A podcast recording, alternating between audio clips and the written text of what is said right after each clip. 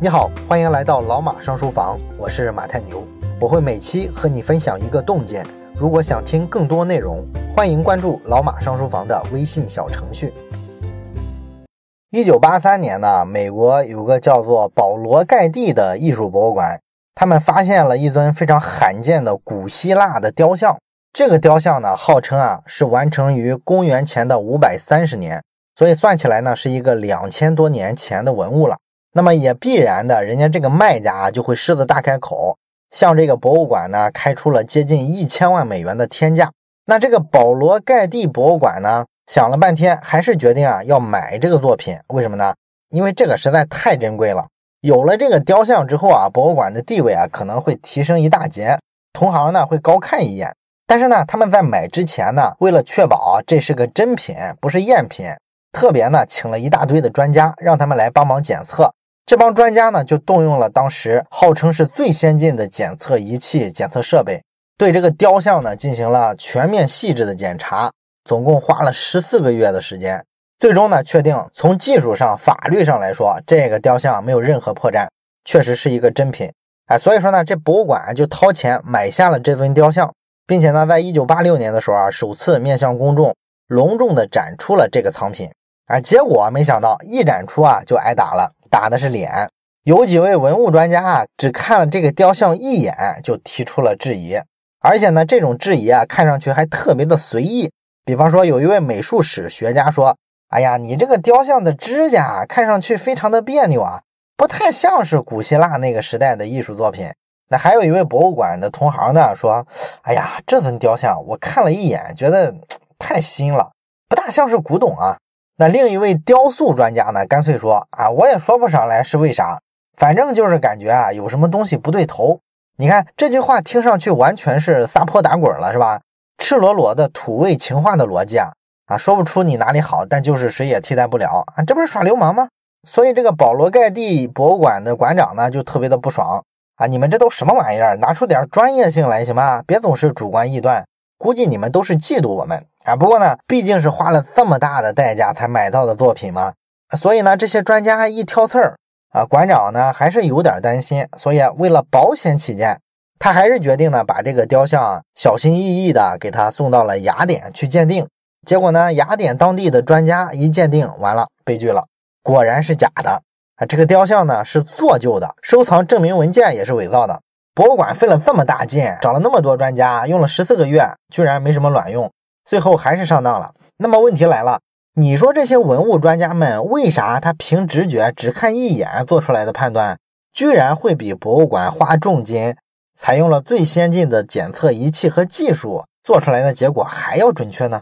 这是个什么道理？答案呢是潜意识。咱们今天呢要说一本关于潜意识的书名字呢叫做《眨眼之间》。这书呢还有一个副标题叫做《不假思索的决断力》。作者呢是咱们老马上书房的听众非常熟悉的一位马尔科姆·格拉德威尔。那么这本书告诉我们，很多时候我们在眨眼之间做出来的快速判断，经常会比那些深思熟虑、充分论证之后做出来的要更好。这背后发挥作用的主要就是潜意识。那么在日常生活里呢，咱们通常不太会用到潜意识这个词，更多的时候咱们是说直觉、第六感之类的。那么直觉、第六感发挥作用的时候就非常多了。你比方说咱们考试的时候经常会碰到一些不会做的题，那么我们可能就想蒙一个答案，一开始呢可能观察一下这个4个选项，觉得这个 A 答案越看越像是正确答案，所以你就选了 A。 但是过一会儿之后呢，你可能回过头来一琢磨又觉得不对应该选 B， 所以呢你就改了答案。最后考试完了出来正确答案，你一拍大腿，坏了，答案果然是 A， 自己改了半天把答案改错了所以说呢，中学里的老师在我们考试的时候经常告诫我们，考试的时候呢一定要相信自己的第一印象这就是所谓的直觉的作用。那直觉的判断为什么会是正确的呢？是不是说他只是运气太好蒙对了呢？那么《眨眼之间》这本书呢认为并不是这样，这个事儿不全是运气。其实呢，潜意识它有保证自己判断正确的机制。那么格拉德威尔呢引用了一本咱们老马上书房讲过的一本付费书《思考快与慢》。那听过那本书的朋友应该还记得，那本书呢认为人类呢就有2套决策系统，一个是系统1，一个是系统2。系统一呢是一套潜意识层面的自动决策系统，而系统二呢是意识层面的理性决策系统。而我们的大部分决策呢，其实依靠的是系统一，也就是潜意识系统来做出来的。潜意识系统的一个突出特点呢，就是它会自动运行。那之所以它在大脑里会自动运行，就是因为呢，大脑会消耗很多的能量，所以呢，平常运作的时候呢，一定要尽可能的去节约能量，减少有意识的思考量。那么这就导致大脑产生了一个机制，很多耳熟能详的事情，大脑呢会在思考他们这些事情的时候把它放在后台去自动运行，不需要你有意识的参与。比如说我以前经常举的一个例子就是开车，从家开车到单位这段路呢，你开过了无数次，根本就不太需要说有意识的去动脑子，车子呢就能不出差错的开到目的地。这个你开车的过程中呢，有很多环节都是潜意识在帮你完成的。同时呢，这个潜意识它就跟一套自动驾驶系统一样，帮你节约出大脑的思考带宽来。那么除了自动运行之外这个潜意识主导的系统一其实还有一个特点，就是它是一套快系统，而有意识思考的系统二是一套慢系统。比方说吧，你这个手指头触到火苗上的时候，那么你的手指头会下意识的缩回来，这就是潜意识在发挥作用。而疼痛后怕这些靠意识参与才能感受到的东西呢，后续才会出现。也就是说，并不是你先感觉到疼了或者想到烧伤的后果了，然后决定把手指缩回来，而是手指自动的缩了回来，然后你才开始有意识的思考。这就是说，潜意识要比显意识启动的快。所以到这里呢，我们就可以解释为什么专家的第一眼的印象那么准了，并不是因为这帮人才思敏捷，瞬间想到了一万种可能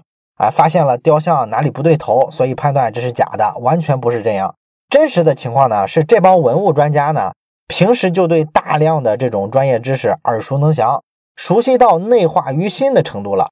所以说呢，这些知识就进入了他们的潜意识。当他们看到这个雕像的第一眼的时候，潜意识实际上已经开始工作了，它迅速的调取了已有的那些知识的轮廓，大致呢做了一个判断出来。而潜意识呢做判断的时候，咱们说了，它又是极快的，快到呢你的意识完全跟不上。所以呢，潜意识已经判断出来雕像是假的了，意识呢本来应该去找一些理由证明潜意识的这个判断是对的，但是意识还是太慢了，还是没有找到。所以呢，专家嘴上说的那些理由，什么感觉不对劲之类的，听上去为什么那么牵强就是因为你的意识跟不上潜意识，找不到合适的理由来圆这个结论。但是所有这些呢又不影响他们做出正确的判断，所以就会出现咱们看到的这一幕，专家的第一印象，他的直觉肯定是对的，但是从他们说的理由来看又发现非常的荒诞。这就是用思考快与慢的理论的一个解释。那么说到这儿呢，你可能还会问，那为什么潜意识这台自动运行的机器会这么准确的做出判断呢？按说有意识的分析运用的是人的理性吧，那人的理性在思考问题的时候往往是更周全的，判断出来的结果按道理来说应该更准确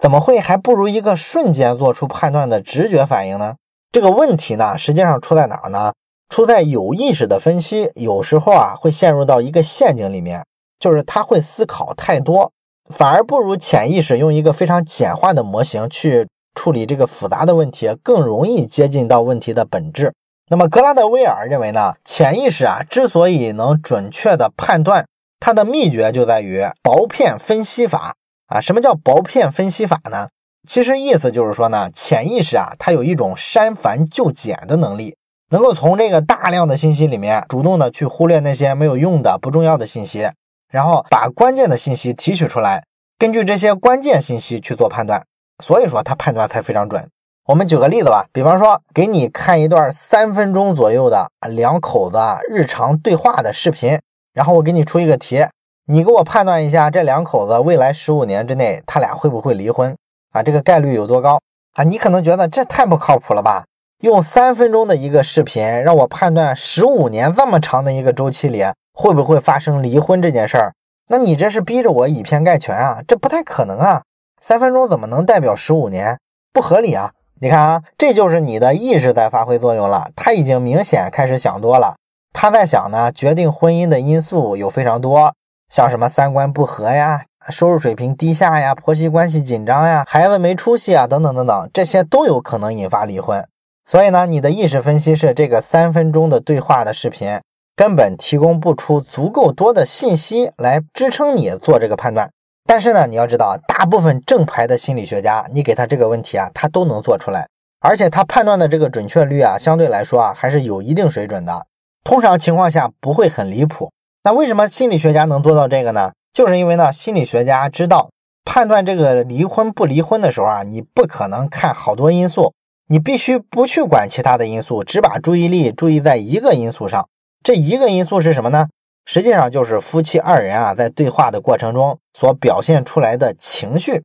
啊。心理学家发现呢，一段婚姻啊，如果你想健康的延续下去，那么婚姻里的积极情绪和消极情绪的比例至少要达到5:1，不然的话这段婚姻实际上就非常危险了。所以呢，心理学家啊只要说先定义一下常见的那些情绪啊，比方说感激啊、怜悯啊、反感啊、蔑视啊、气愤啊、埋怨啊等等，把这些情绪定义出来，然后你对着这个视频呢，1秒钟1秒钟的往前走，遇到有情绪的部分呢，就给它记下来，最终呢，你汇总起来，看看到底产生了多少种情绪，然后这些情绪里面呢，正面和负面啊，它们的这个比例分别是多少，你就能判断它这个婚姻啊能不能延续很长时间了啊，就这么简单。这个机制呢，就是所谓的薄片分析法，而潜意识的工作机理呢，其实跟这个非常非常像，也是先去砍掉那些枝叶，只剩下最核心的主干，然后抓住主干之后啊，去快速的做分析，快速的做出一个判断。所以说呢，潜意识啊表现的就是又快又准，道理呢就在这里。那么讲到这里呢，问题就又来了，你说潜意识既然又快又准，那为什么我们人类的整个科学发展、思想发展的方向都是用理性去替代感性呢？这是不是说长期依赖直觉、依赖第六感去做判断，其实是有很大的风险呢？我们怎么去规避这类风险呢？这个话题啊，咱们下期接着聊。